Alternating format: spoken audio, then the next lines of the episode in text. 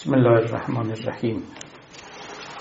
سلام عرض میکنم محضر یاران و عزیزان و مستمعان گرامی. ما همچنان اقبالناکیم به عون الله تعالی. نوبت گذشته در باب مرحوم محمد اقبال لاهوری سخن گفتم و در مورد فلسفه خودی او بحث کردم و توضیح دادم که این مرد چگونه با مخالفت عمیق و درست و انگشت نهادن بر نقاط ضعف راستین تصوف پیشین ما به نوعی هیومانیسم دینی و اسلامی رسیده بود. پاره‌هایی از تصوف رو که مثبت بود و ارزش داشت و قابل قدردانی بود برگرفت و علل خصوص نگاه او، نگاه تقدیرآمیز او نسبت به مولانا، راهنمای نیکوی او بود. ولی پاره‌هایی از تصوف که منفی بود، یعنی یک فلسفه منفی برای زندگی بود و دعوت به بی ارادگی و فنا و ترک دنیا و نفی خیشتن می کرد، آنها رو فرو نهاد و بلکه مورد ملامت و نقد قوی و شدید قرار داد و کوشید که مکتب نوینی رو بسازد و برآورد که محسنات اون اندیشه های صوفیانه پیشین رو داشته باشد، در این حال از چیزی که من اون رو اومانیزم می نامم هم برخوردار باشد و اون نقاط ضعف رو بپوشاند. اشاره کردم و این بیت رو به یادتان می آورم دوباره که اقبال گفت که منکر حق نزد ملا کافر است، منکر خود نزد من کافرتر است. و در حقیقت تقابلی افکند میان کسانی که قائل به فنا بودند و به خیشتن آدمی حرمت چندانی نمی نهادند و کمال او رو در این می دانستند که وقتی روزگاری در معشوق، در خداوند فانی شود، یعنی به لا می اندیشیدند نه به الا، اینکه به جای این فنا و پس از این فنا چه بنشیند و آدمی چه بشود در سخنانشون کمتر دیده می شد. و اقبال بیشتر سرمایه گذاری بر این سوی مسئله کرد، یعنی اینکه پس از لا به چه می اندیشیم و به جای یا پس از نفی چه چیزی رو، چه اثباتی رو باید بنشانیم، چیزی که مقفول افتاده بود و به گمان اقبال لاهوری می باید اون رو از غفلت و متروکیت بیرون آورد و نگاه تازه به آن کرد.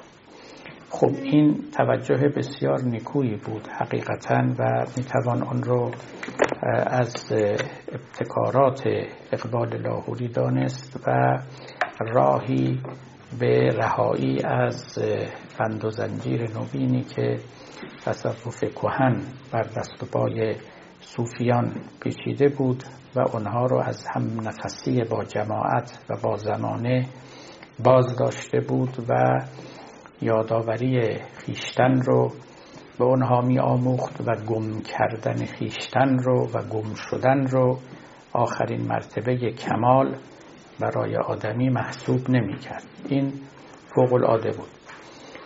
اشاره کردم که نزد اقبال لاهوری دو بیخودی داریم، دو نفی خیشتن داریم، دو گم شدن داریم که هر دو بد است. یکی گم شدن در خدا، یکی گم شدن در غرب.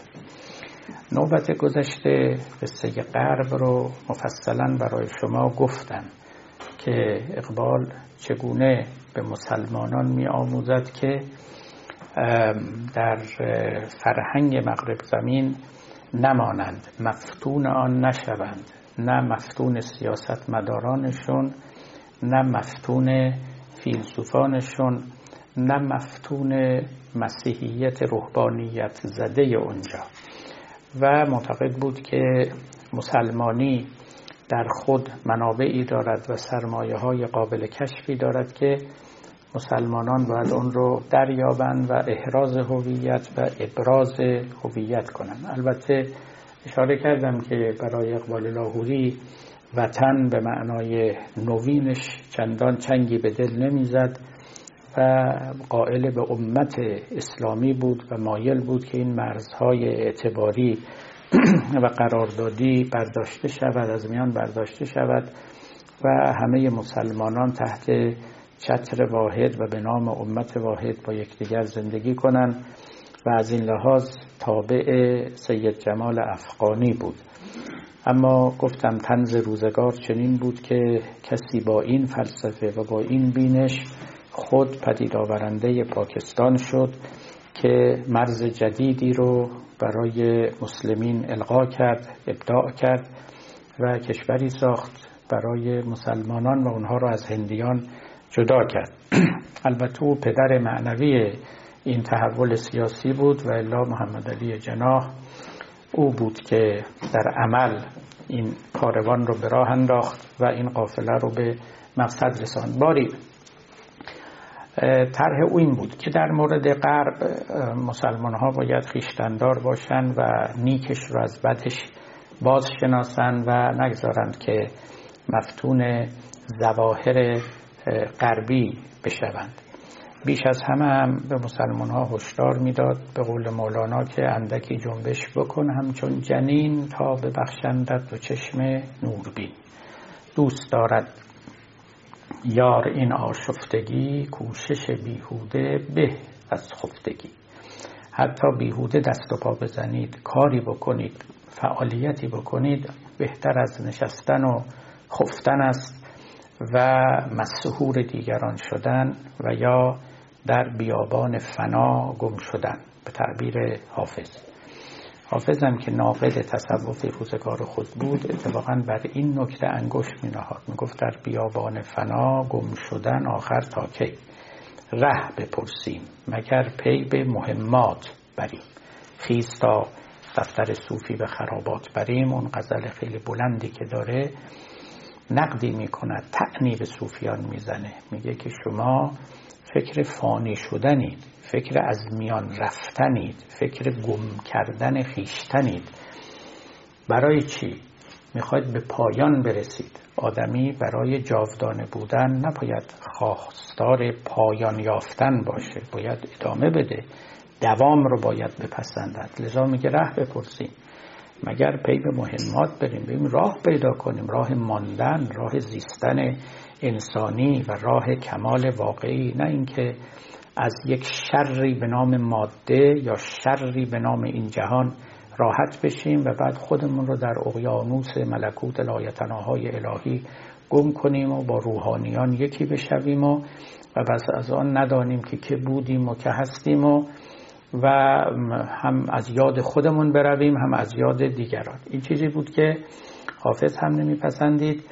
مرحوم اقبال لاهوری هم در تصوف پیشین ما این رو به نیکی تشخیص داده بود که یک چنین ذروه یعنی اوج کمالی برای خودشون قائلن که عبارت است از فنا شدن و این فنا شدن رو او مطلقاً تصویب نمی کرد و معتقد بود که این یک نشانگیری ناسوابی است و به سوی یک مقصدی رفتن است که مقصد نیست و باید به جای نفی خیشتن به اثبات خیشتن بپردازیم و این نفی و اثبات همون دو نکته یا دو قطب دیالکتیکی هستن که از نظر اقبال در لا اله الا الله وجود داره. میگه همیشه وقتی لا میگید الا هم باید به دنبالش بگید و الا نفی مطلق شما رو به جایی نمیرسونه. اتفاقا یکی از اعتراضات اقبال به انقلاب روسیه که او در سنین نزدیک به انقلاب میزیست همین بود. میگفت که کرده من در مقاماتش نگاه، یعنی من در مقامات و مقالات انقلاب کمونیستی شوروی نگاه کردم، لا سلاطین لا کلیسا لا اله، دیدم که اینا فقط نفی میکنن، میگن سلطنت نه، خدا نه، دین نه، کلیسا نه، همینطور یکی یکی اینها رو کنار میگذارن و به دور میافکنن. آیدش روزی که از شور جنون خیش راز این گردباد دارد برون. میگه من پیش بینی میکنم که روزی خواهد رسید که به دلیل مشکلات عظیمی که برای اونها پدید خواهد آمد از این گردباد بیرون میان و متفتن میشوند، به این معنا که پس از لا الای هم باید نهاد. حالا این رو برمیداری، چه چیزی به جاش میگذاری؟ و بعد این بیت عالی رو میگه که لا و الا احتساب کائنات، لا و الا فتح باب کائنات، با لا و الا فتح باب میشود کائنات، یعنی همه جهان یه عدمی لا میشود، نیست میشود و به جای او یک کائنات و کیهانی الا یعنی اثبات میشود و به جای او مینشیند. و همواره هم در زندگانی، در سیاست و در هر جای دیگری شما از لا آغاز میکنید اما در لا نمیمانید. بعد انتظ سخن او در باب تصوفی نمیگه اینا در لا ماندن، ما از لا باید بیرون بیاییم و این الا رو پس از او باید بگیم، همچنان که شأن لا اله الا الله و او میتواند راهنمای ما باشه. خب این الا چیه؟ این الا بازیافتن خیشتن است یعنی نه اینکه نفی خیشتن، دوباره خود رو پیدا کردن و بر خود تکیه کردن، خیشتن رو بازیافتن و خود رو عزیز دانستن و خود رو ستودن از اینکه ما آدمیانیم، از اینکه هستیم، از اینکه وجودی و ماهیتی داریم، از اینکه قوا و استعداداتی داریم. ما از این باید خوشنود باشیم، نباید خودمون رو ملامت کنیم، نباید از نقصانهای خود به رنج باشیم. هیچ موجودی نیست که کامل باشه مگر خداوند. لذا بابت نقص هامون خودمون رو نباید تحقیر کنیم، بابت داشته هامون باید خوشنود باشیم و بر آنها بیفزاییم. این همون قلب هیومنیزم است که قبلا از او صحبت می‌کردیم که در تصوف و در روحانیت تمام توجه به محدودیت‌ها و نقصان‌ها و ضعف‌های آدمی بود. یک انسان کامل رو در نظر می‌گرفتن و بعد خود فردیشون رو با اون انسان کامل می‌سنجیدن، بسیار کم می‌آوردن و به این سبب می‌کوشیدند که اولا در دل رنج می‌بردن و خودشون رو مورد ملامت قرار می‌دادن، فاصله بی‌نهایتی که بین خودشون و اون انسان کامل بود رو می‌دیدن و به این نتیجه می‌رسیدن که ما کجا، اونجا کجا، و تا آخر عمرمون هم که بدویم به جایی نمی‌رسیم و از این لحاظ دستاوردهای خودشون رو هم کم بها می‌دادن.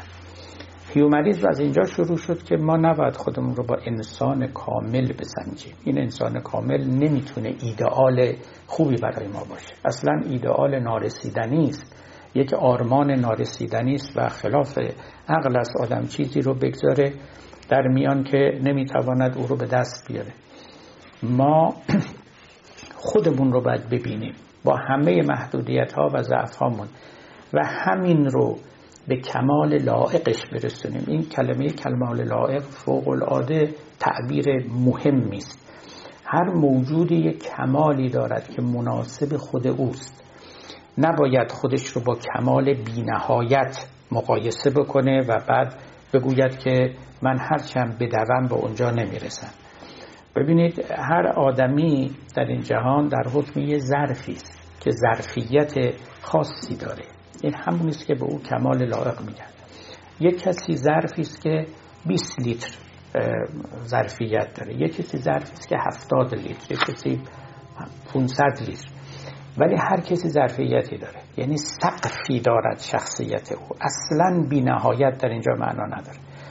انسان کامل یه ظرف بی‌نهایت است، ولی ما کجا و اون ظرف بی‌نهایت کجا؟ من باید دریابم که مثلا من اگر 20 لیتریم تا حالا 10 لیترش پر شده، این 10 لیتر دیگر رو هم پر کنم، آنگاه من به کمال لائق خودم رسیدم. حالا این مثال 10 و 20 شما رو گمراه نکنه، ما ظرفیت بزرگی داریم، 10 و 20 و اینا در قیاس با او صفره، با همه احوال محدوده و هیچ کدوم از ما قرار نیست انسان کامل بشیم.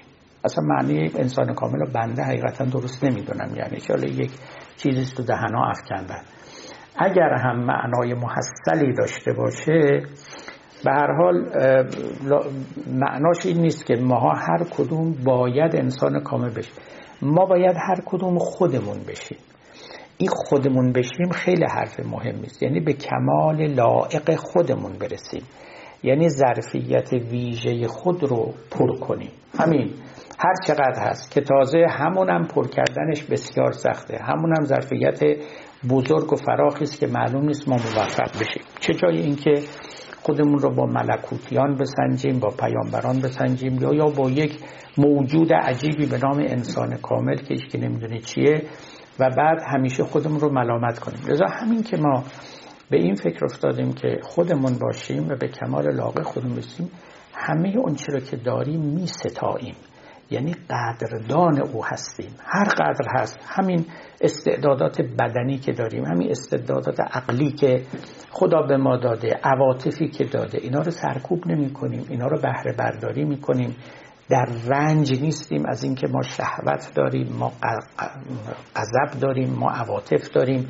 همه اینها رو ما به رسمیت می شناسیم.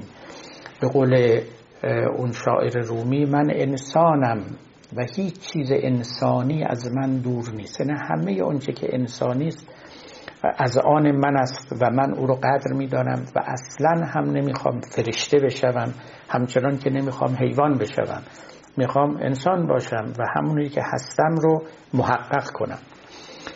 این نکته فوق العاده مهم که مغفول مانده بود، چنان که گفتم در اومانیسم این دوباره کشف شد و آدمیان حقیقتاً آدمی ستا شدن.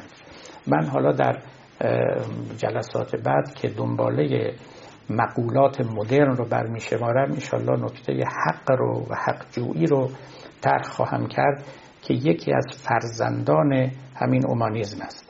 آدمی وقتی که خودش رو به رسمیت شناخت، وقت حقوق خودش رو هم به رسمیت، اصلاً به فکر این میفته که من یه حقوقی دارم، من محوریتی دارم و طلبکارم، به این معنا دقیقاً، نه اینکه بدهکارم و فقط باید بدهم، به من بگن چنین کن چنان کن و اگه نکردی کم کردی کم آوردی یا مستوجب مجازاتی. پاره از چیزها رو من میطلبم و از آن من است، باید به من داده شود.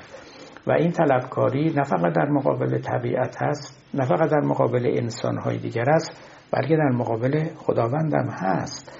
یعنی حتی خدا رو هم ما مورد سوال قرار میدیم. من اینو همیشه گفتم، یکی از آیات مهم قرآن این است که میشه خدا رو مورد سوال قرار داد و این چیزیست که در طول تاریخ اشعریت ما مقفول افتاد و اون آیه رو از اونو باید زنده کرد. حالا الان محل بحثش نیست. باری اقبال لاهوری به گمان من اولین کسی بود در میان مسلمانان، یعنی من خبر ندارم، اگر که هم بوده، گفت یا من خبر ندارم یا او نشان ندارد، حالا هر کدام، اما در حد اطلاع من اولین کسی بود که به این نکته توجه اکید کرد و به مسلمانها در حقیقت گفت شما وارد اومانیسم نشده اید و حد خود و قدر خودتون رو نمیشناسید و مسئول این امر هم از نظر او تا حدود زیادی تصوف پیشین ماست که او معتقده از افلاطون سرچشمه میگیره،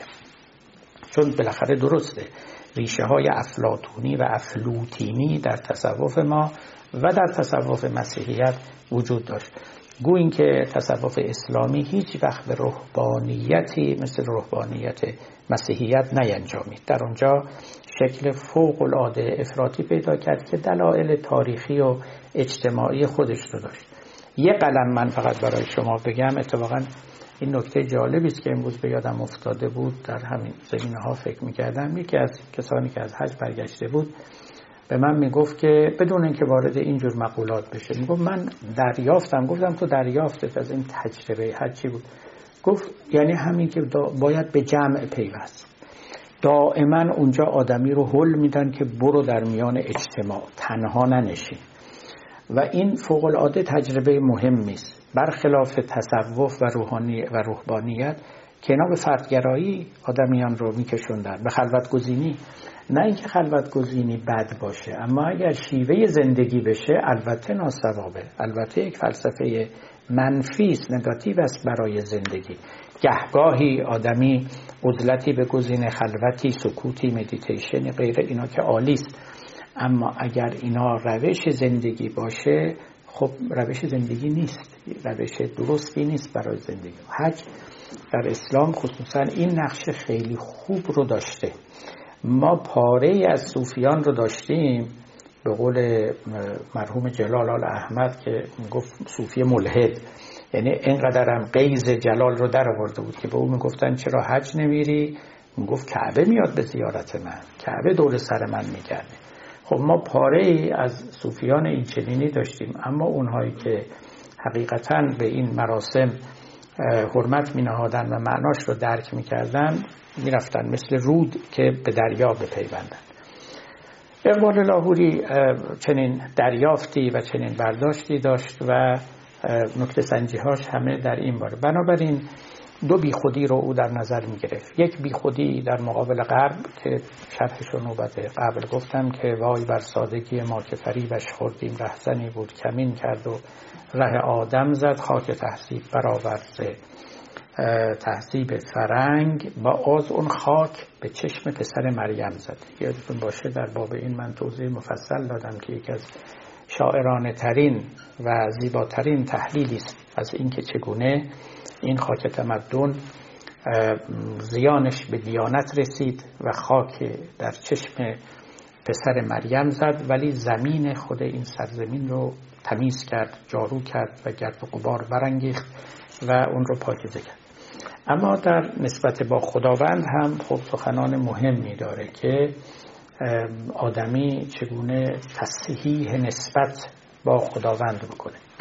من امروز میخوام یه غزلی از اقبال رو براتون بخونم، غزل کوتاهی هم هست. اولا کامتون شیرین بشه. این مرد که نوبت قبل هم گفتم در مقام شاعری هم رتبه رفیعی داره و علی‌رغم اینکه چندان با حافظ بر سر مهر نبود، اما سخنانش گرم و حافظانه است. و بعد هم ببینیم که در مورد آدمی چه میگه. اسم این غزل عنوانش میلاد آدم است. از همینجا متوجه میشید که در چه مضمونی میخواهد سخن بگوید. تولد آدم، انسان، نعره زد عشق که خونین جگری پیدا شد، حسن لرزید که صاحب نظری پیدا شد، فطرت آشفت که از خاک جهان مجبور، خودگری، خودشکنی، خودنگری پیدا شد، خبری رفت گردون به شبستان ازل، حذر پردگیان پرده دری پیدا شد، آرزو بی خبر از خیش به آغوش حیات، چشم وا کرد و جهان دگری پیدا شد، زندگی گفت که در خاک تپیدم همه عمر، تا از این گنبد دیرینه دری پیدا شد. همین 5 بیت است این غزل تحت عنوان میلاد آدم یا تسخیر فطرت. خب فرهیختگان مجلس ما که همگان به حمدالله فرهیختند، در این غزل نکته های ناب رو یافتند و همین خواندن من ذهن اونها رو برانگیخته است. من هم پاره از نکات رو اینجا براتون توضیح میدم، مخصوصا اون جوانبی و جهاتی که با بحث ما همسو و هم راستاست. ببینید بعد از بیت اول که بسیار حافظانه است، نعره زد عشق که خونین جگری پیدا شد، حسن لرزید که صاحب نظری پیدا شد، و همتون به یاد می آورید اون غزل حافظ که در ازل پرتاب عشق از تجلی دم زد، پرتاب حسن از تجلی دم زد پیدا شد و آتش و همه عالم زد. خب ببینید اونجا همین بحث عشق است و حسن است و اینها، و اینکه آدمی از دل عشق و حسن پدید آمده است. همین مضمون رو و البته اصل این مضمون از مرحوم شهاب الدین سهروردی گرفته است، گرفته شده در رساله مونس العشاق، و من در شرح اون غزل این نکته رو بیان کردم. عرض می شود که این که آدمی محصول عشق است، طفیل هستی عشقند آدمی و پری، ارادتی به نما تا سعادتی ببری، بکوش خواجه و از عشق بی نصیب مباش، که بنده را نخرد کس به عیب بی هنری.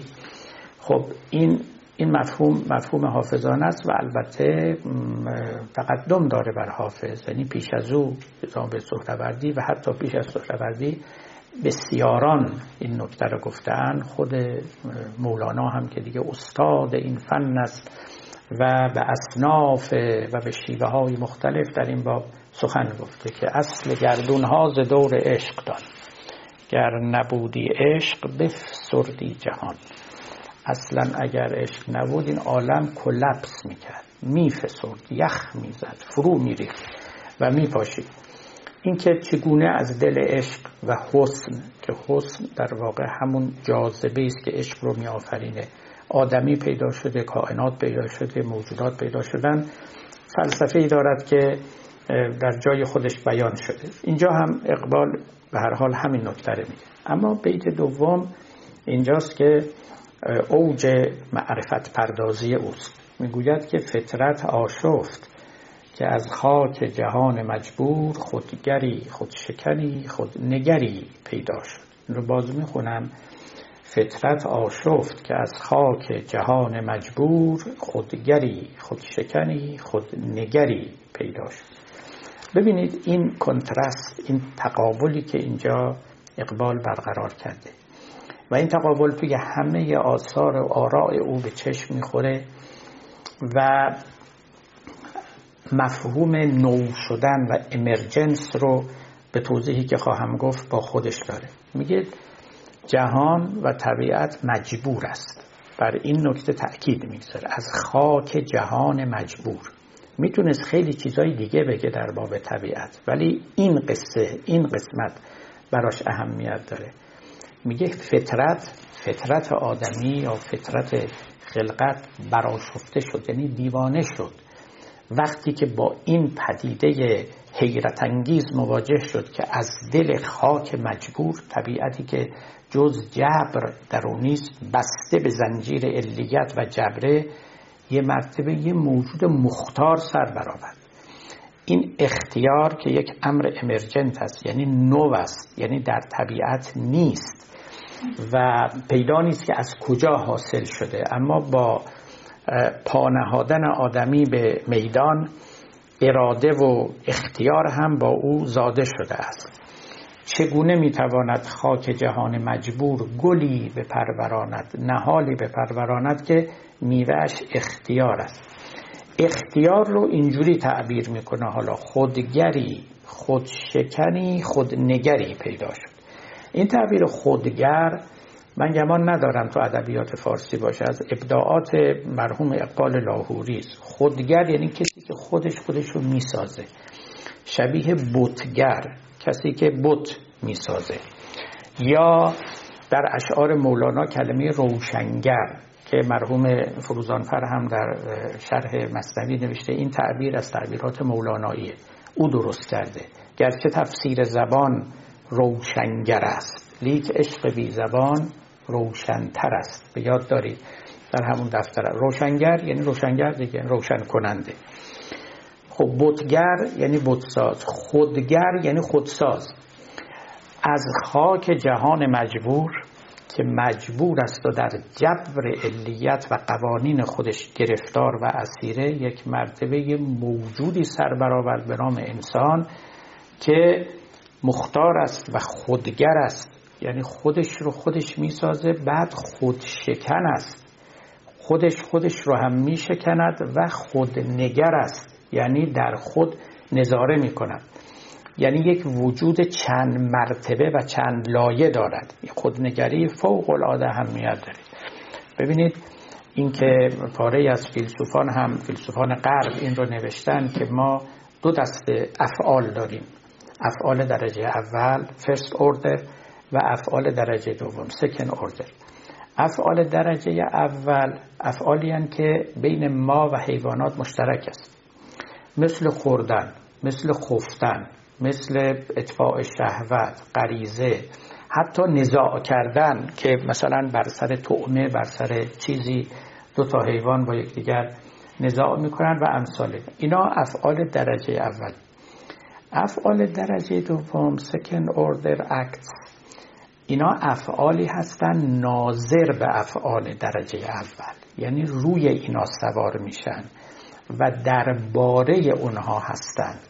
افعال درجه اول، این که شما مثلا توبه میکنید، توبه در حیوانات نیست، توبه یک فعل درجه دومه، یعنی شما کارهای قبلی خودتون رو نگاه میکنید، مورد بررسی و تأمل قرار میدید، اونگاه تصمیم میگیرید که اون کارها رو انجام ندید و ترک بکنید، یا پرهیز میکنید مثلا، باز تصمیم میگیرید. دایره افعال درجه دوم بسیار وسیعه، یکیش همین نقده، نقد کردن یک فعل درجه دومه. خود دیگران کاری نداریم، خودتون رو نقد میکنید، کار خودتون رو زیر میکروسکوپ میذارید و ضعف و قوت‌هاش رو به دست میارید و حتی خودتون رو ملامت میکنید. ملامت کردن فعل درجه دومه. سرزنش میکنید، خودتون رو ستایش میکنید، یه وقتی خیلی از خودتون خوشتون میاد بالاخره شازده و میگید که بل من چنیک، به قول یه کسی نوشته بود که من جنیک و وقتی ساختن به خودش نگاه کرد گفت من چنیک، بعد اسمش شد من جنیک. عرض می شود که حالا آدمی هم خودش رو نگاه، این ستایش حالا به نیک و بدش کاری نداریم، از نظر جنس فعل درجه دوه. خودستایی، همونطور که خودفریبی درجه دوم است، همونطور که سرزنش کردن خیشتن درجه دوم است و بسی چیزهای دیگر. ببینید این از وقتی است که آدمی از حیوانیت فاصله میگیره و وجودش دو لایه و بلکه چند لایه میشه، اونگاه اون لایه های برتر در لایه های زیرین نظر میکنن و اونها رو به حساب و به محاسبه میکشن و به اونها نمره میدن، کم میکنن، زیاد میکنن، محاسبه میکنن. این میشه تولد انسان بالغ که از حیوانیت فاصله گرفته، فعلهای درجه اول رو داره اما میاد حالا سراغ فعلهای درجه دو. خود اخلاق اصلا فعل درجه دو، یعنی نیک و بد کردن، اینکه اگر فلان کار رو بکنم نیک است یا فلان کار دیگر بد است، اینا نگاه کردن و افعال درجه اوله. یعنی شما میگید آره میخورم اما یه جایی هم خوردن خوب نیست، بهتره نخورم، یا مثلا سخن میگم اما یه جا سکوت بهتر از سخن گفتنه و ها کذا و ها کذا. اخلاق در حیوانات نیست و در آدمیان هست. مهر و محبت و حیوانات هست، فعل درجه اوله، توجه میکنید. این مولوی هم میگه این چنین خاصیتی در آدمی است، مهر حیوان را کم است از کمی است. میگه حیوانات هم مهر دارن اما نه به اندازه آدمی، ولی مهر درجه اوله، بین بچه و مادرش، ولو بچه یه اسب مثلا، بچه یه مرغ، یه جوجه، خب هم او محبت داره به مادرش هم مادرش به او. این فرق فارق میان آدمیت و حیوانیت نیست. اما افعال درجه دوم به توضیحی که گفتم و مثالهاش خیلی زیاده، این درجه دوه. ببین یکیش مکر کردن، کلک زدن، حیله کردن، این از کارهای درجه دوه. به همین دلیلی که میگن روباه مکاره، اینا اشتباهه و اینا قیاس کردن روباه با آدمی یا آدمی با روباه هست. اینا رو به راحتی نمیشه به حیوانات نسبت داد، حواستون باید خیلی جمع باشه. باری کجا بودیم؟ اونجا که اقبال گفت که خودگری، خودشکنی، خودنگری پیدا شد. این خودنگری توضیحش این بود که عرض کردم برای شما. خودشکنی هم فعل درجه دومه، برای اینکه آدمی که خودشو میشکنه، شکستن، حتی خودکشی. حالا منظور اقبال که این نیست، ولی من میخوام بگم حتی خودکشی یک فعل درجه دوم است. هیچ حیوانی خودکشی نمیکنه، هیچ حیوانی ما نداریم، اصلا نیست همچین چیزی. خودکشی یک رفتار خیلی پیچیده است در آدم‌ها و همین سادگی ها نیست. یعنی شخص یه وقت میمیره، یه وقت خودکشی میکنه. یک خودکشی هست که متعالیه، مثل قدم به میدان شهادت نهادن، اونم خودکشیه در واقع، منتها خودکشی محموده، خودکشی ممدوحه. خب این شهادت پذیری یک کاری، پشت سرش 1000 تا مفهوم عالی و پیچیده وجود داره تا اینکه یکی قدم به میدان شهادت بگذاره. حتی خودکشی ساده مثل خودکشی آقای صادق هدایت که تمام دیوارا رو درا و پنجره ها رو همه رو چسب زد و بعدم شیر گازو باز کرد و از دار دنیا رفت. ما در عالم اسلام یک فیلسوف داشتیم به نام ابن سبعین که خودکشی کرد و ما نمیدونیم چرا. کاش مونده بود از خودکشیش ناموفق بود، میتونستیم ازش بپرسیم که چی شد آقا فیلسوف که شما به این مسیر رفتید. ولی هرچی بود کار فیلسوفانه کرده و هر کس که دست به این کار میزنه باری خودشکنی، حتی اگر معنای خودکشی بده، ولی اون که فقط تنها معناش نیست، اینکه شما بنشینید و واقعا خودتون رو بشکنید یه وقتی و تواضع بکنید در یک جایی که باید تواضع کرد و دست از خودپسندی و نخوت بردارید همه چیز، یا حتی تن به شهادت بدید، فداکاری بکنید و از همه مهمتر خودگر. همه اینا مصادیق اختیارند، این یادتون باشه. و جناب اقبال لاهوری بر اختیار بسیار تأکید می‌دهد. من به شما گفتم یکی از نقطه‌های شکاف و فاصله و زاویه گرفتن اقبال با تصوف بیشین ما همین مسئله اختیاره. در تصوف ما اختیار تقریباً به صفر میرسه نقشش. آدمی هم به دلایل عرفانی و صوفیانه هم به دلایل فلسفی، خب از یه طرف ما اسیر مکتب اشعریت شدیم در عالم اسلام. اشعریت اختیار رو به پشیزی نمیخرید، معتقد بود که آدمیان ایلیوژن دارن و خودشون رو فریب میدن، خیال میکنن که اختیار دارن. ما اختیار نداریم هیچ، همش جبر است، همش اراده خداوند است و اون چه که گمان میکنیم اراده ماست همون رو هم خداوند در ما مینهد. خیال اختیار است، خیال اراده است، حقیقتی نیست. یه مکتب معتزله داشتیم و البته شیعیان هم در کنارشون که اینا قائل به اختیار بودن.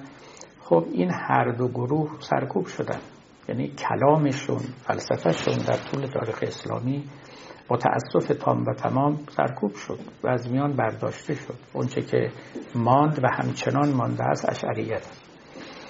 خب همین دلایل بیشتر عرفا و صوفیان ما اشعری مسلک بودن، بیشترشون. این که خود مولانای ما هم که از او یاد میکنیم خب مسلک اشعری داشت، هم به این دلیل هم به سبب اینکه میخواستن که یعنی در مقام کمال، بالاترین مرتبه کمال، این که اراده خودشون رو مستهلک در اراده خداوند بکنن.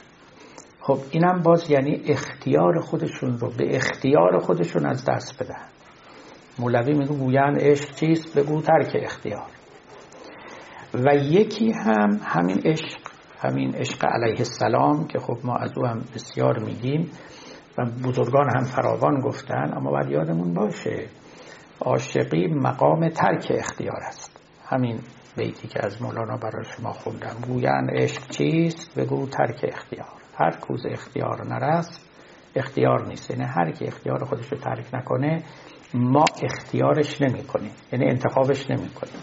یعنی به قول چیز هر آن که کشته نشد از قبیله ما نیست، اصلا جزء ما نیست و بره منزلگاه خودش. خب ملاحظه بکنید اختیار بسیار سرکوب می شد. به همین دلیل انگشت تأکیدی بر خلاقیت نهاده نمی شد. خب خلاقیت و نوآوری اینها تقریبا متروک بود، اگر نگیم مورد انکار بود. خلاقیت و نوآوری محصول اختیار آدمی است، محصول خودشناسی آدمی است و تکیه کردن بر خویشتن و به دست خود چیزی آفریدن. اما شما اگر به دنبال گم کردن خویشتن و فنای خویشتن باشید و به دنبال استهلاک اراده خود در اراده باری باشید و عشق رو در اوج خودش ترک مختارانه اختیار بدانید، در اون صورت این خبراتی که نخواهد بود، یعنی از خلاقیت و نوآوری اثری و نشانی در شما نخواهد ماند. صوفیان از خدا بهره‌ای که می‌بردن این بود که خودشون رو در معشوق حل کنن، اما این بهره رو نمی‌بردن که مثل معشوق بشن. دو تا مطلب است کاملا، یکی حل کردن عاشق خیشتن را در معشوق، بره و در وجود او گم بشه و او بشه، خودی او از میان برود و به جای او خودی معشوق بنشینه. در دو چشم من نشین ای آن که از من منتری، تا قمر را وانمایم که از قمر روشنتری. این من رو در یک منتر حل کنه و ذوب کنه. اقبال لاهوری درست نقطه مقابل رو میگه، میگه هدف از عاشقی نیست که عاشق در معشوق گم بشه، این است که عاشق مثل معشوق بشه، یعنی هویت او رو پیدا کنه، قدرت‌های او، خلاقیت او، اختیار او رو پیدا کنه. ما اگر میخوایم مثل خدا بشیم، مثل خدا این نیستش که ما مثلا فقط غالب بشیم یا اصلا نه نشانی از ما باقی نماند و افتخار ما این باشه که ما در خدا حل شدیم. خدا خلاقه، خدا آفرینشگره و خدا مختاره. مثل خدا شدن یعنی این دو صفت رو، خصوصا این دو صفت رو در خویشتن زنده و بیدار کردن، آفرینشگری و مختاری.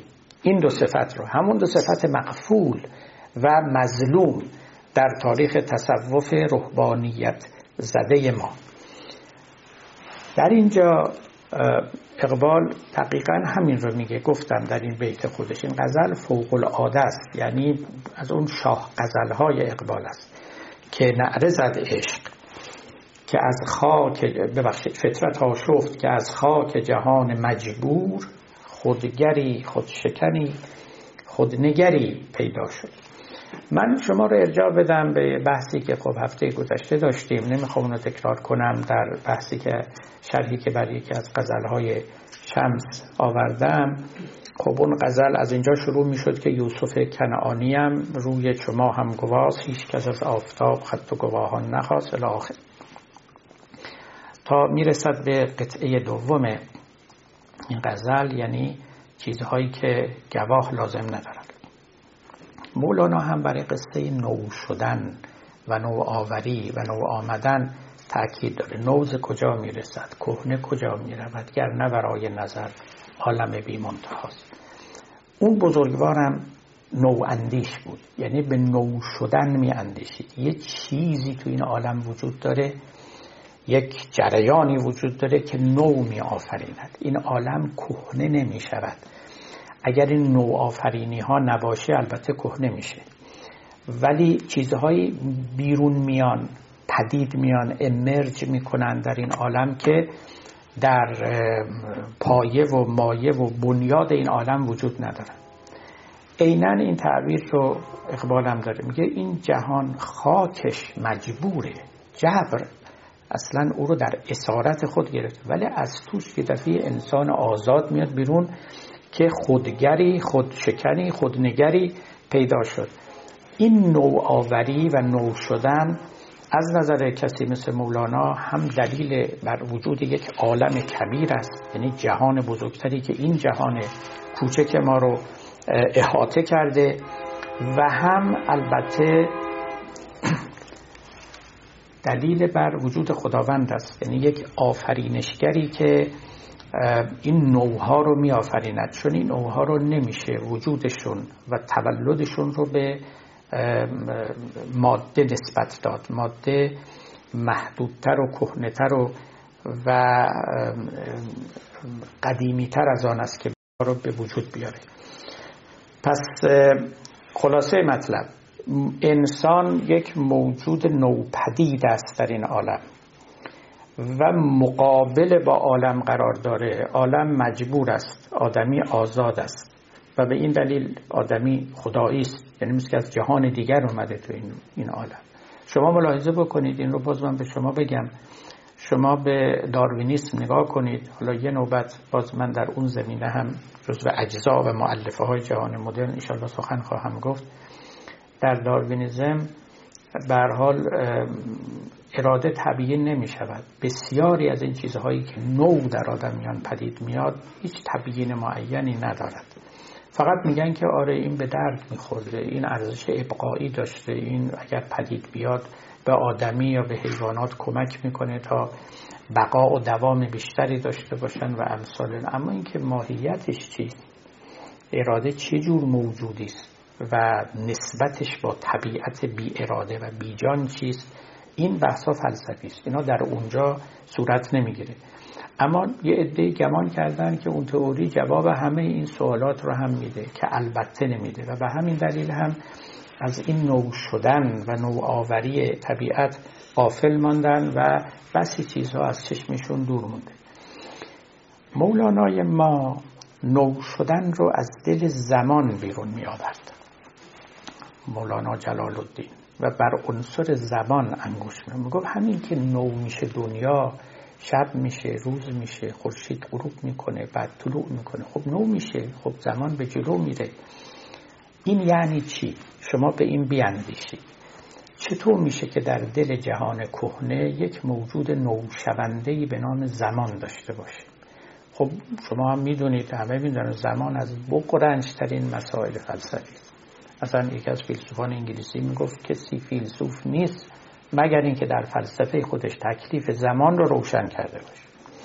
از بس این موجود پیچیده است و حقیقتا هم راست میگفت.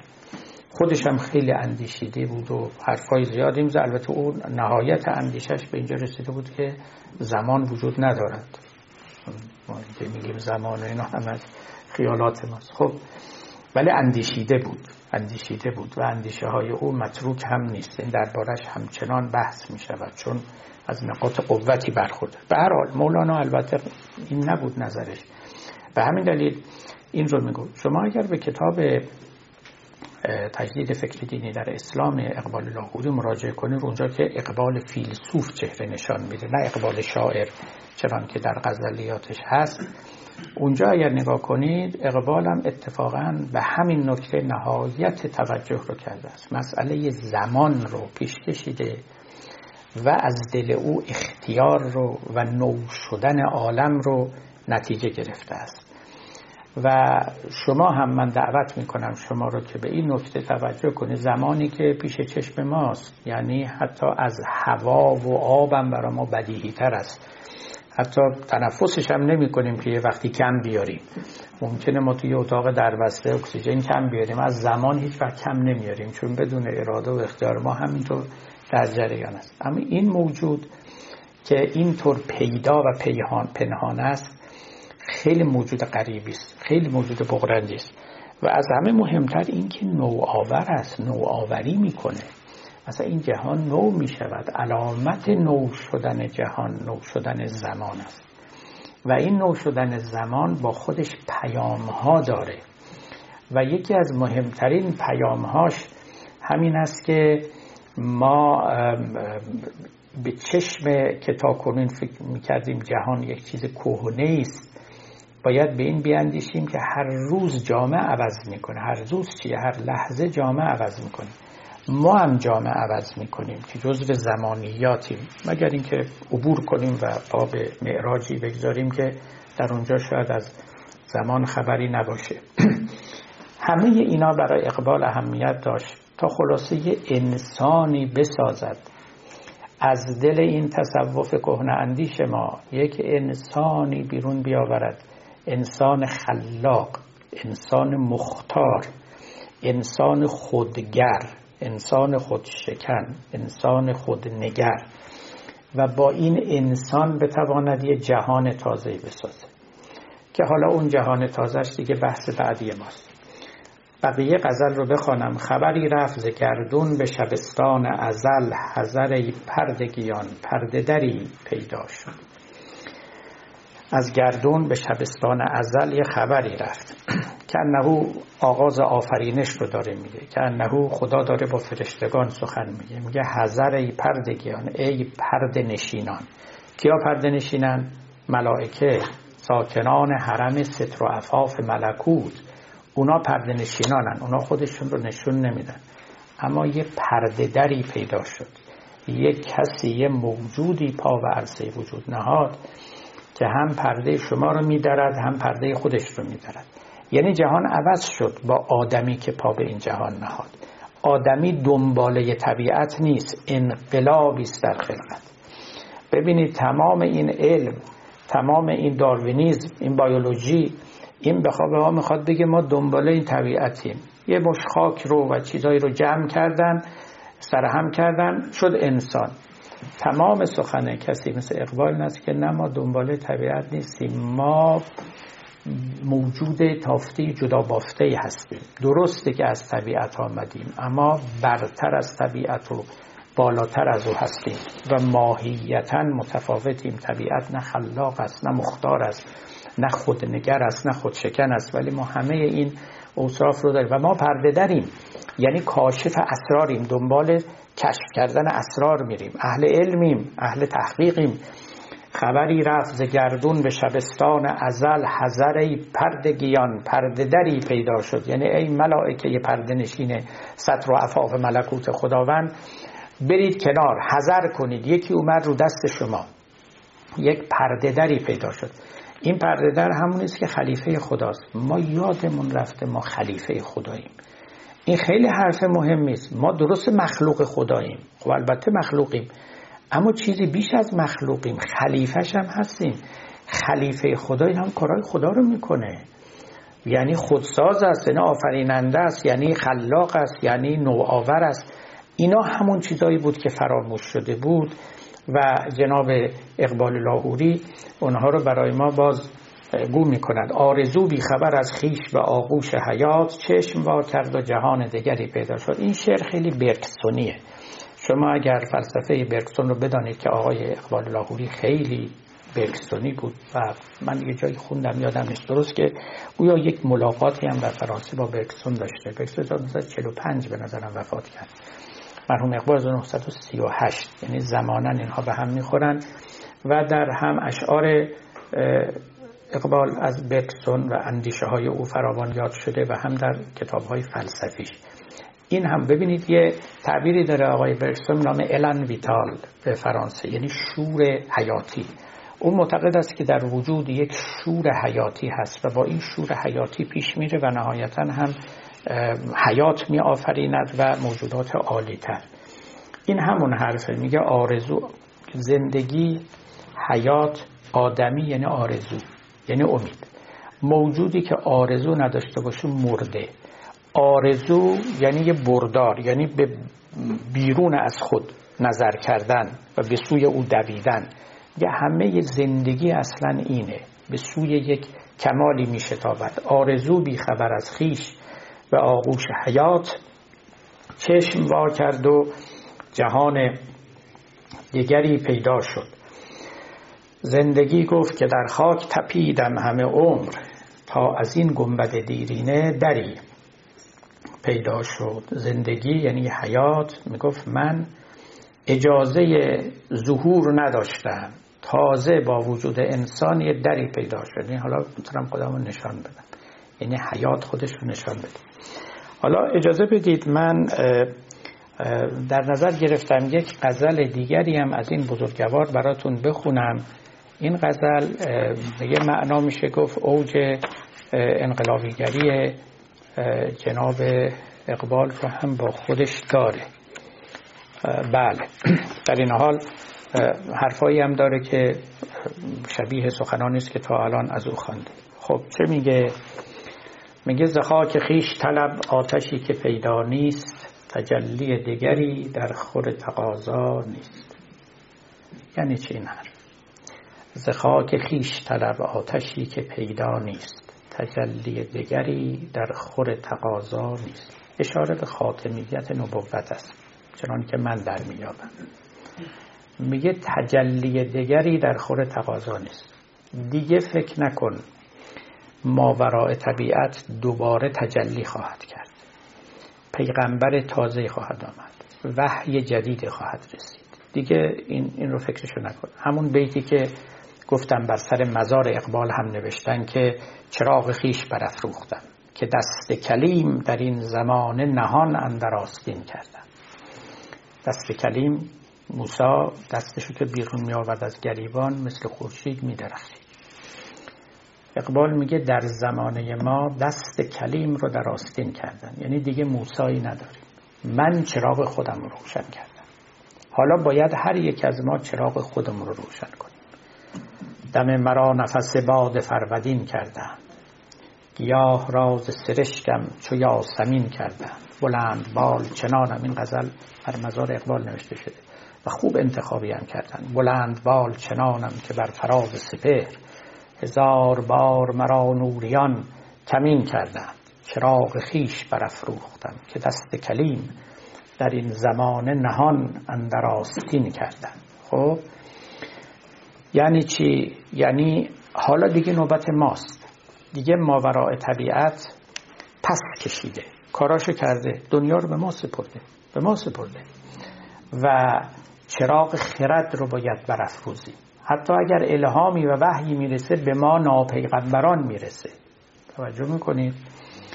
اقبال با طعن و طنز یه جا مارکس رو هم پیغمبر میدونه، میگه دین اون پیغمبر حق ناشناس بر مساوات شکم دارد اساس. خب ولی هرچه هست معتقد اونم بالاخره برای خودش مغازه‌ای باز کرده و آدمیان رو به خودش جلب کرده. باری این شعر هم زخاک خیش طلب آتشی که پیدا نیست. اون آتشی که نهان شده تو از خاک خودت، از خاک وجود خودت طلب کن. چرا؟ چون تجلی دیگری در خور تقاضا نیست. دیگه نمیشه تقاضای یک تجلی دیگر کرد، دیگه نمیشه گفت خدایا یه پیغمبر دیگری بفرست و یک بار دیگر خودت رو نشان بده از فراز ابرها، از فراز عرش، از پشت حجابهای ماوراء طبیعت. دیگه نیست دیگه. خداوند آخرین پیامبرش رو هم فرستاد. بعد از این اوست و ما و دلهای ما که آینه سان در مقابل خورشید الوهیت قرار بگیره و خداوند در او بتابد. لذا به خودت مراجعه کن. خلاصه مطلب است، به خودت برگرد، به خودت برگرد. ز خاک خویش طلب آتشی که پیدا نیست، تجلی دگری در خور تقاضا نیست. و بعد این مصرع رو از نظیری نیشابوری که از شعرهای ایرانی است که سبک هندی داشته، این رو خیلی اقبال خوشش می اومده، اینو نقد کرده. میگه به ملک جم ندهم مصرع نظیری را. این مصرعی که از آن نظیری نیشابوری است رو من به ملک جم نمیدم، یعنی ملک جم رو به من بدن، بگن این مصرع رو به ما بده، قبول نمیکنم. اون چیه اون مصرع؟ به ملک جم ندهم مصرع نظیری را، هر آن که کشته نشد از قبیله ما نیست. قبیله ما همه کشتگانند، عاشقان کشتگان معشوقند، بر نیاید ز کشتگان آواز. از سعدی. اگرچه عقل فسون پیش لشکری انگیخت، تو دل گرفته نباشی که عشق تنها نیست. در واقع این آدم مختار آدم عاشق هم هست، یادتون نره. یعنی اقبال یک عاشق است و به همین دلیل هم تابع و مرید مولاناست. اما خب عشق رو تفسیر نوین میکنه. تو رهشناس نئی و از مقام بی خبری، چه نغمه ایست که در بربط سلیمانی است. حالا این ابیات پایانی این غزل رو میخوانم. مرید همت آن رهروان که پا نگذاشت به جاده‌ای که در او کوه و دشت و دریا نیست. میگه من اگر بخوام مرید کسی بشم، مرید کسی میشم که منو از صحراها و مسیرهای پر سنگلاخ و پر نشیب و فراز عبور میده، نه یک کسی که تو جاده صاف را میره و پس از مدتی رانندگی آدم خوابش میبره، پر از دست انداز. در واقع میخواد بگه کسی که اهل ماجراجویی است، نه راحت طلب و عافیت طلب. مرید همت اون رهروم، باید میگفت اون رهبرم، ولی حالا ایشون ترجیح داده لابد بگه رهرو. مرید همت اون رهروم که پا نگذاشت به جاده‌ای که در او کوه و دشت و دریا نیست. شریک حلقه رندان باد پیما باش، حذر ز بیعت پیری که مرد قوقا نیست. گوش میدید، حذر ز بیعت پیری که مرد قوقا نیست. یه پیری که شما رو به نشستن و خلوت و انزوا دعوت میکنه، الحذر الحذر، دنبال این نرید. اون راه زندگی رو به شما نشون میده. راه زندگی پر از قوقاست، پر از ماجراست، پر از کشمکش است و جامعه است که پر از جدال است. اگر یه پیری شما رو به راه دیگری دعوت میکنه، حذر ز دعوت به بیعت پیری که مرد قوقا نیست. بعد هم میگه برهنه حرف نگفتن کمال گویایی است، حدیث خلوتیان جز به رمز و ایما نیست. خب عرض می شود که مثل که قلم اینجا رسید و سر بشکست. الان درست. در مورد اقبال، برای اینکه دیگه سخنمون رو دیگه چنان که باید به پایان ببریم، اونچه که من میخواستم به او اشاره کنم و خصوصا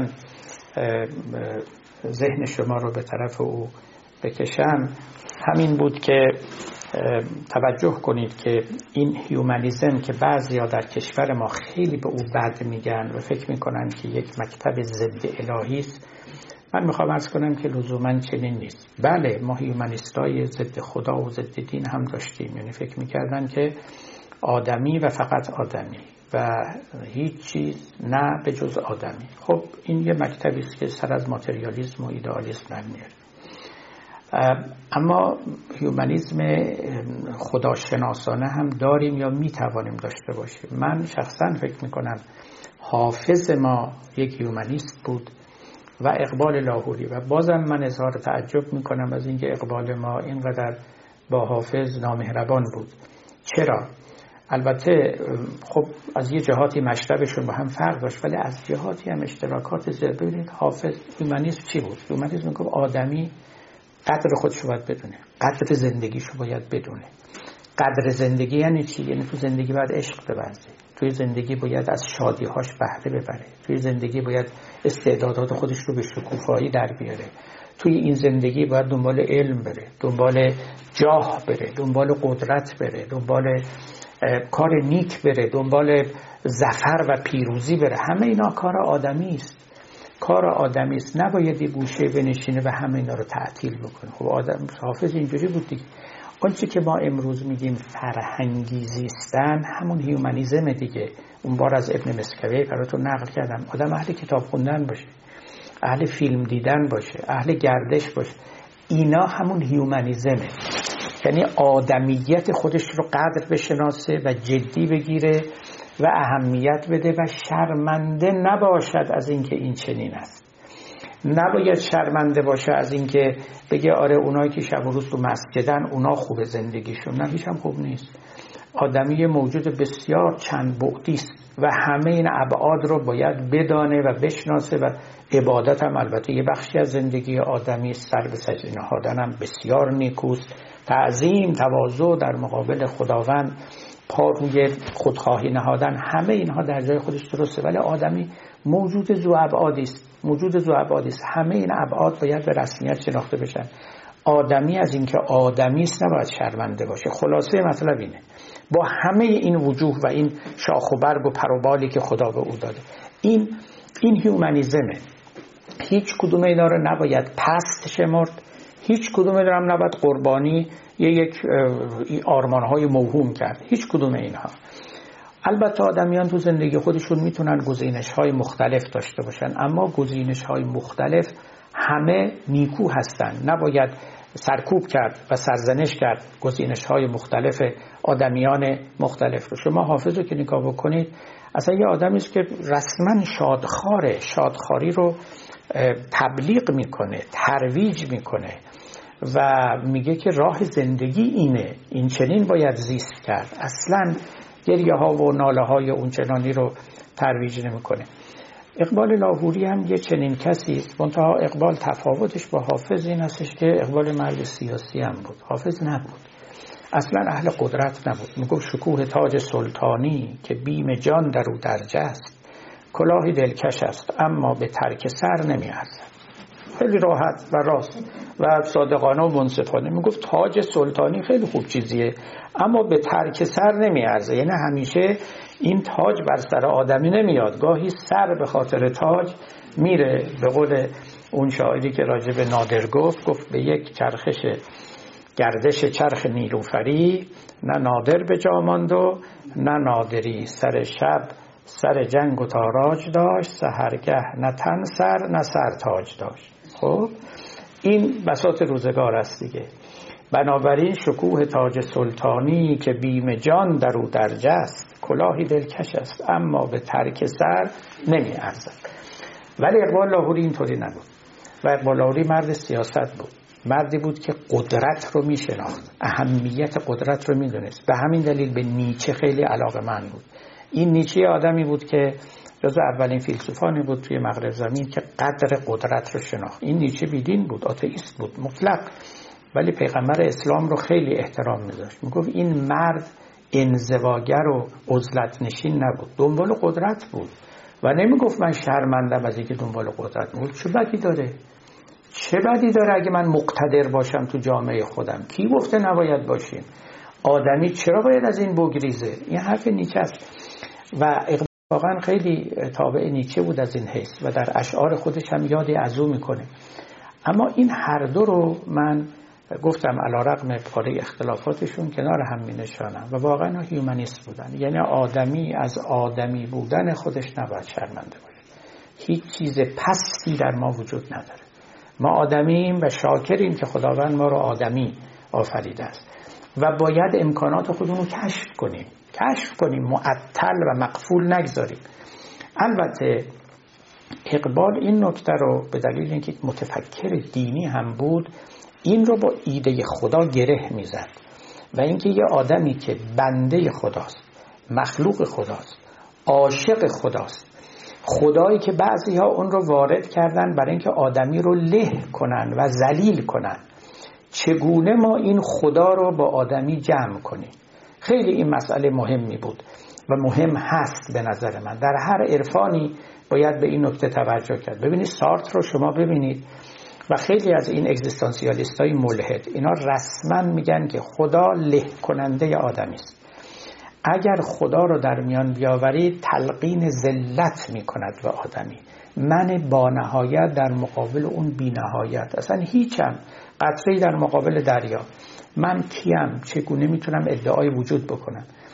جمع کردن خدا با آدمی کار دشواری است. خب اقبال از این راه رفت و خیلی به نظر موفق بیرون اومده. میگه نه، قابل جمعه، خدا زورگو نیست، خدا اوصاف خودش رو به بنده خودش میده، به عاشق خودش میده. دو تا وصف مهم داره، یکی مختاری که خلاق. وقتی این دوتا رو داد، آدمی در کنار خدا میتونه هم آدمی بماند، هم بنده خدا بماند و هم عاشق خدا بشود و در این عاشقی و بندگی خودش رو گم نکند و فانی نشود. و بازم همون شعر حافظ که در بیابان فنا گم شدن آخر تا کی ره بپرسیم مگر پی به مهمات بریم. و اقبال میکوشید که این راه رو نشون بده. این مقدمه‌ای باشد این بحث انشالله برای بحث‌های آتی ما در باب تصوف مدرن. به اون الله تعالی و السلام علیکم و رحمت الله. فرمودین تصوف مدرنی که علاقه اقبال میخواد مطرحش بکنید که طبق آدمی به جوری بشه که شبیه خدا بشه. من یادمه توی اون بحثای خدایی بی‌صورت اون مطرح کرده بودیم که این جمعه‌ای که میگن که تخلق و اخلاق الله پیدا کردن یک مبحثی که واقعی نیست، به خاطر اینکه خداوند اون در واقع خدای انسان نما هستش که ما میگیم عاطفه‌اش و مهرش و یعنی اون عاطفه خداوند یا مهر خداوند اون چیز انسانی نیست که شبیه چیز انسانی نیست. ولی اینجا دارین شما مطرح می‌کنید، البته اون قسمه اون خصوصیات رو نمیگین، ولی خب اون خصوصیات اختیار و خلاقیت خداوند رو مطرح می‌کنید، ولی در واقع اوج چیز رو این مطرح می‌کنن که آدم خلاقیتش و اختیارش مثل خدا بشه. ما اینو شما چجوری با هم جمع؟ ببینید اینا منافات نداره با هم. خداوند یک اوصاف اختصاصی داره که آره وقتی من از اون تخلق و به اخلاق الله انتقاد میکردم نظرم به اون بود. پاره اوصاف اختصاصی خداونده و ما نباید پامون رو اونجا بگذاریم و از اون حیث به اصطلاح هوس الوهیت بکنیم. مثلا یکیش همین پرستشه. خب همون چیزی که مولوی هم خیلی روش انگشت میگه که طالب حیرانی خلقان شدیم، دست طمع اندر الوهیت زدیم. میگه هر کس کاری میکنه که مایل آدمیان در او حیران بشن، مفتون بشن و بعد به سجده بیفتن یا در حکم سجده کردن، این داره دست طمع در الوهیت زده. فقط خداوند است که میتونه آدمیان رو به پرستش خودش، به عبادت خودش بخواند و نه هیچ کس دیگری. یا نقشه های بزرگ برای مدیریت جهان کشیدن، دست طمع در الوهیت زدن است. برای اینکه ما اومدیم این دنیا باغچه خودمون رو بیل بزنیم.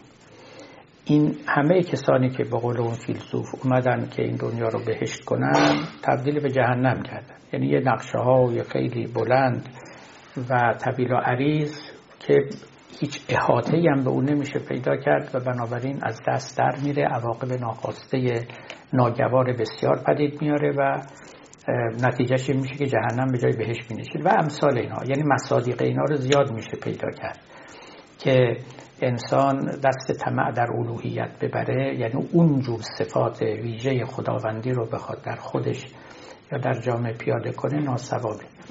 اما صفات دیگری هست که ما خداوند رو به اون میخوانیم.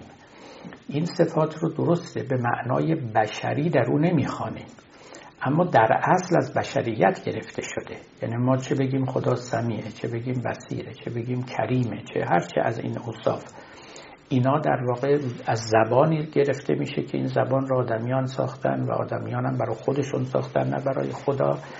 اما از زیق خناق، یعنی از تنگنای واژگانی که ما داریم، مجبوریم این کلمات رو و صفات رو برای خداوندم استفاده کنیم. در این حال باید یادمون باشه این صفات در واقع انسانی هستند که ما به خدا نسبت میدیم، نه اینکه خدایی هستند که به خودمون نسبت میدیم. یعنی خاستگاهشون اینجاست نه اونجا.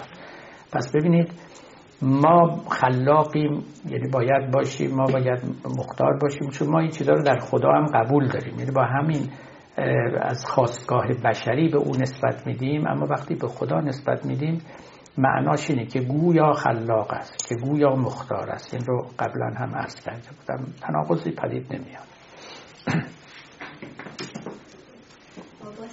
سلام. تشکر از صحبتاتون. شما یه اشاره‌ای کردیم به جلال آل احمد به عنوان یه صوفی ملحد که نه او از یه صوفی ملحد، نه اینکه جلال صوفی ملحد بود. حالا شما فرمایشتون رو بفرمایید. ولی شما گفتین که گفته کلمه من میاد. جلال نگفته، جلال نقل کرده از یک صوفی. بله همین متوجه نشدم، چون خودش بعد رفت سفر حج و اون کتاب کوچک و پرحجم خطی در نبات رو نوشت.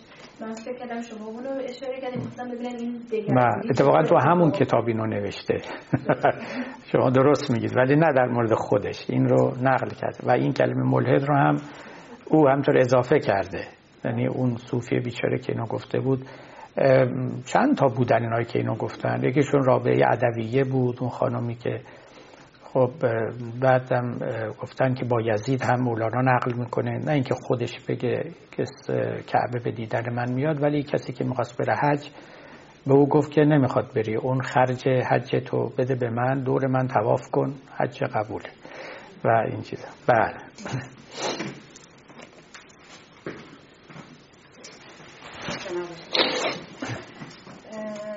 می‌خواستم که آیا شما برای این باورید که واقع به وجود اومدن، یعنی پدید آمدن انسان یا در واقع هوشیاری، همون افعال درجه دو، این در واقع یک نفخه الهی بوده یا اینکه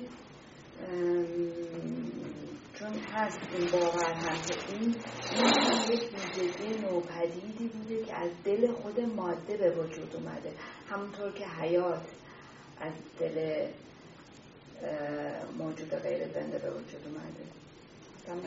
خب بله، ببینید اینجا همینه دیگه، دست کم دو نظر مقابل وجود داره. یه عده‌ای که تعدادشون هم زیاده، یعنی بیشترن، اکثریتن، اینها معتقدن که آره این پدیده‌های نوپدید و امرجنت اینا از دل ماده به وجود اومدن و چیزی نیفزوده اند بر ماده و قابل توضیح با قوانین فیزیکی و شیمیایی و بیولوژیک و امثال اینا هستن. این یک طایفه. یه طایفه دیگری بله بله بسیار این عقیده دارن.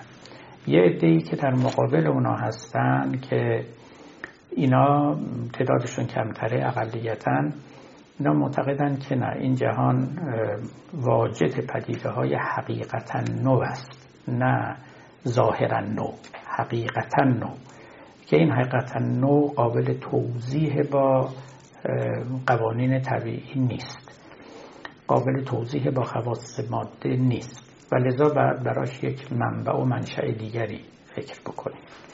اینا منطقشون بسیار قوی است به نظر من، یعنی به راحتی نمیشه اون رو فرو نهاد.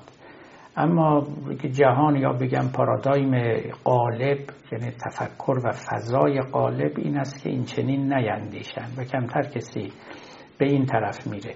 علل خصوص که این بحث عمقاً یک بحث فلسفی است، بحث علمی نیست. یعنی ممکنه یه ساینتیستی اظهار نظری بکنه و چیزی بگه، اما حق مطلب این است که این مطلب رو در فلسفه باید فیصله داد، اونجا باید دنبال حلش رفت و دید که آیا واقعا موجودات نوپدید داریم یا نداریم و اگر داریم تبیینشون، توضیحشون، اکسپلینیشنشون چی میشه.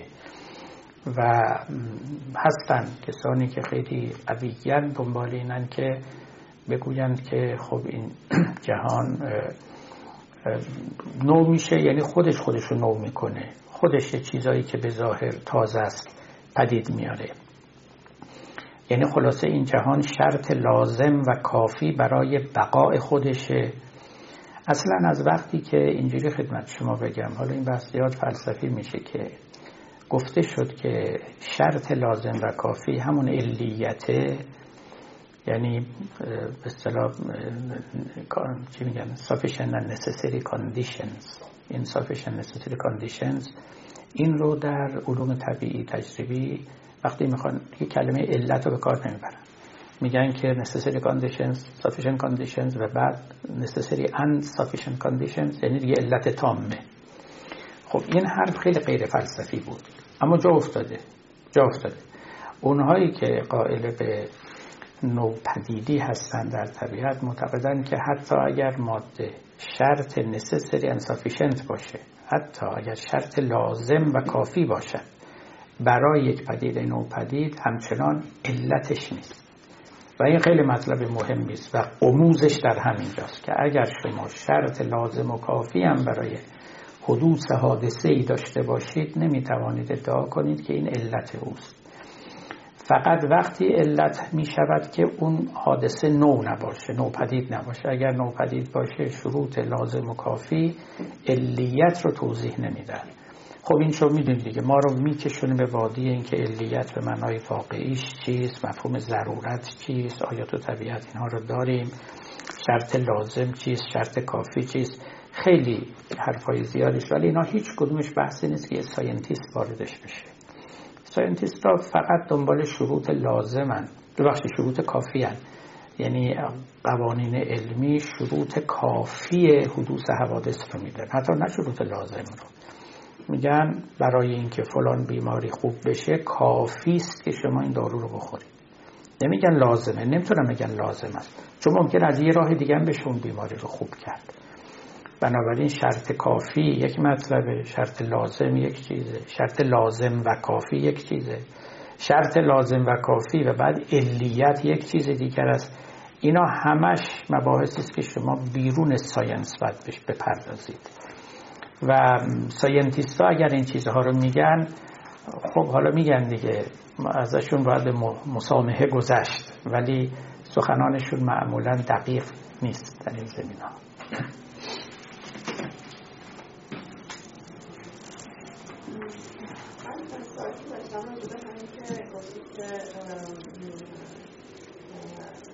انسان مهمه و برخورش چیزیه. از اون که حرفاتون هم میگه که قرآن حضرتنامه هستش و قرآن که انسان تقنیان نکنه یه چیزی هستش که باید به همون ترسیبش کنه یکم در تضاد با هم قرار گیرن. اگه حالا تصوف هم حتی بخوایم بزنیم کنار، یه جورای دین در واقع اومده بوده که این خود انسان رو به قول شما سرکوب کنه، یا حالا یه سرکوب نمن به زیادی خود نمایی نکنه در واقع. ولی حالا بخوایم از اون یه تصوفی تعریف کنیم که اینجوری باشه که انسان خیلی مهمانه یکم تضاد پیدا میکنه. به نظرم این سخت میشه این تصوف مدرن که میخوایم تعریف کنیم. بعد یه سوال دیگه هم که این انسان کاملی که وجود داشته خب خوب بود دیگه، آدم میدونسته میخواد به کجا برسه، حداقل یه چیزی تو ذهنش بود. ولی حالا وقتی خود آدم بخواد مبنای خودش باشه، بعد خب خیلی راحت‌تر میشه آدم به خودش بگیره و مثلا شاید واقعا اون ظرفیت که میتونه بهش برسه رو نرسه و تعریف اون میکنم. بله، عرض میشود که ببینید انسان به هر حال اهل افراط و تفریط هم هست. یکی مسئله این است که آدمی خودش رو پست نشماره، هیچ نگیره، بلکه معتقد باشه که خیلی میتونه بالا بره، تجلیگاه اوصاف الهی باشه، آرزوهای خودش رو، امیدهای خودش رو، خواسته های خودش رو، همه اینها رو جدی بگیره، اهل تصمیم باشه، اهل فعالیت باشه، اهل ورود به اجتماع باشه، اهل تغییر باشه، اهل نوآوری باشه. اینا همون که درباره‌اش سخن گفتیم.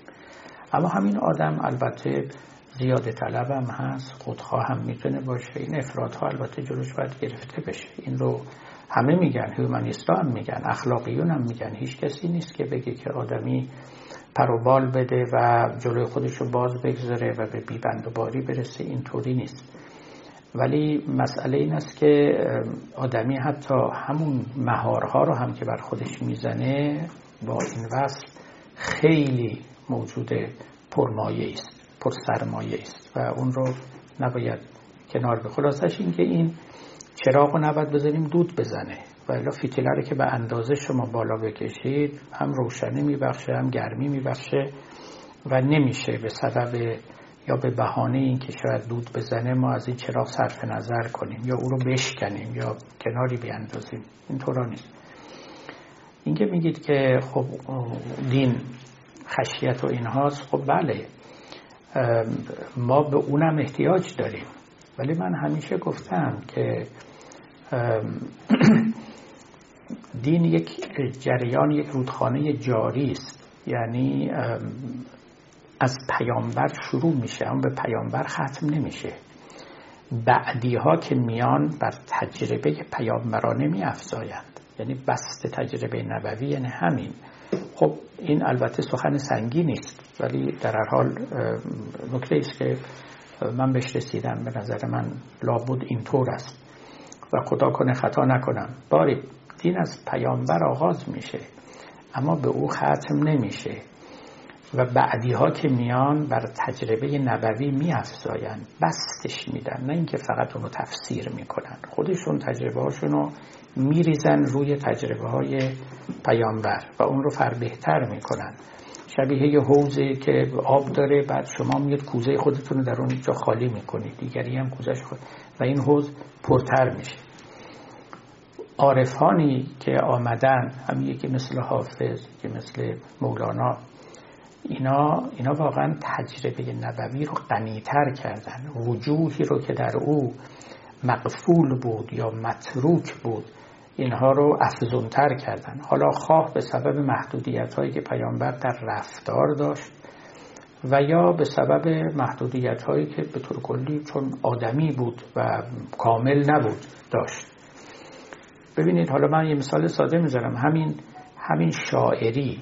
خب ببینید پیامبر شاعر نبود، شعرم نمی گفت، قرآنم به صراحت میگه که شاعری در خور پیامبر و پیامبری نیست و ما شاعری رو به پیامبر نیاموختیم و ما علمناه شعر و ما ینبغی له، ما به او شعر و شاعری رو نیاموختیم، شایسته او هم نیست. اما پیروان شاعری رو در پیش گرفتن و هم در زمان پیامبر که البته کمتر بود ولی بعداً که دیگه فراوان.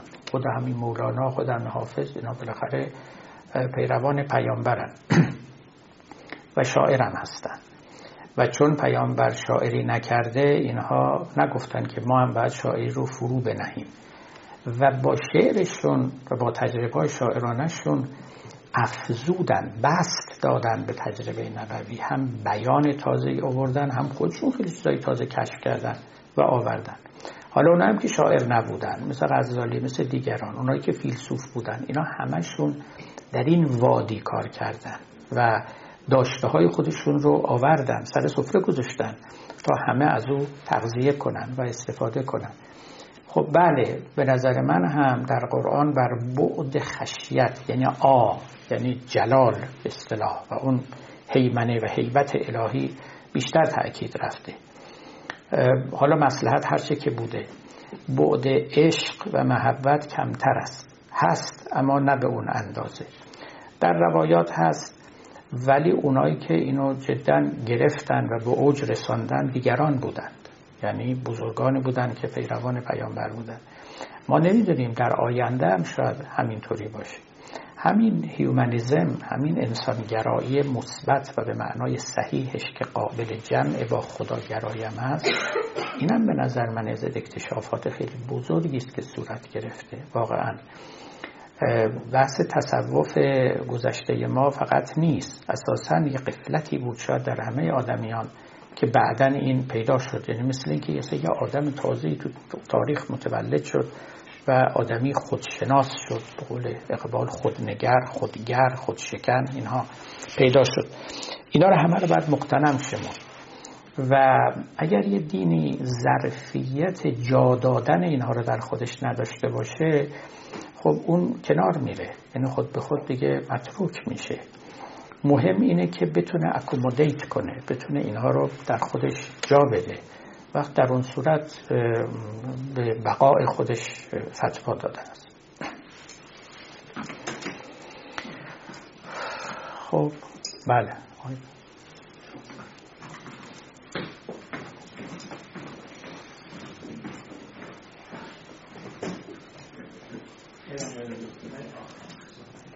همون در مورد اقبال ایشون هم به اختیار اعتبار داره، هم یک دنیا نو شد، این شما با هم مردم هستن. ولی از اون برم اجازه می‌دادم همون که مولانا در این که موجودن این جهان اعتبار داره، ولی از این برم خودشان یک عشق این که شما اختیار رو این کنار چیزی که مولانا اگه اون دوتا لازم مردم هست چیزی که مولانا این رو داره هم تنابه شدن از من نوشتن دنیا را خود داره و از من اختیار زنی کنم. ببینید، مولوی به این جنبه توجه کافی نکرده، نه اینکه تناقضی در کلامش باشه، اونچنان که من درک میکنم به نو شدن کاملا معتقده و خوب میکنه، اما نیامده یک مصداقش رو این قرار بده که ظهور اختیار و ظهور آزادی از دل خاک مجبور یکی از اون نو شدن هاست. یعنی این مصداق خیلی در نظر او تجلی نکرده، برجسته نشده. شاید اگر یک کسی براش خوب توضیح میداد، شاید ایشون هم همین رو هم جزو مصادیقش برمیشه بود. بیشتر زمان برای او اهمیت و بلکه نو شدن همه چیز.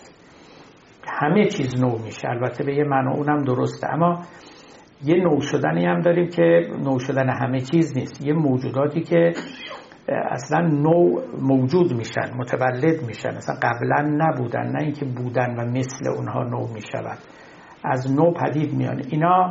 اینا ظاهرا اصلا محل نظر مولوی نبوده، به این چیزا من ندیدم هیچ عطف عنایتی کرده باشه. اینا رو باید بیشتر در کار اقبال دید. اقبال هم خب بالاخره کسی که از برگسون خیلی استفاده کرده و برگسون خیلی نوگرا بوده به این معنایی که داریم میگیم. حتما تأملات و تفکراتی هم خودش داشته و بر اینها افزوده و از همه مهمتر آرمانی هم داشته. این اگر آدمیان رو، مسلمان‌ها رو خواست دعوت کنه به قیام، به ابراز هویت، به احراز هویت، این غیر از این راهی نداشت.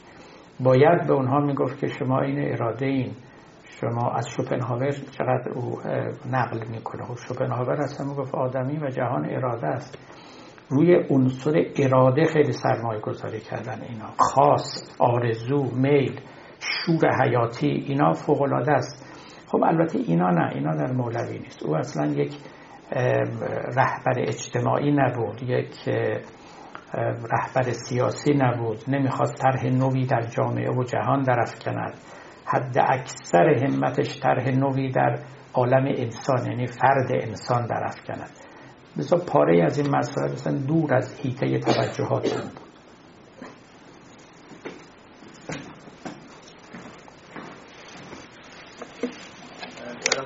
سلام. مثلی که فرمودید که در واقع اقبال نقل میکنه از نظیری نیشابوری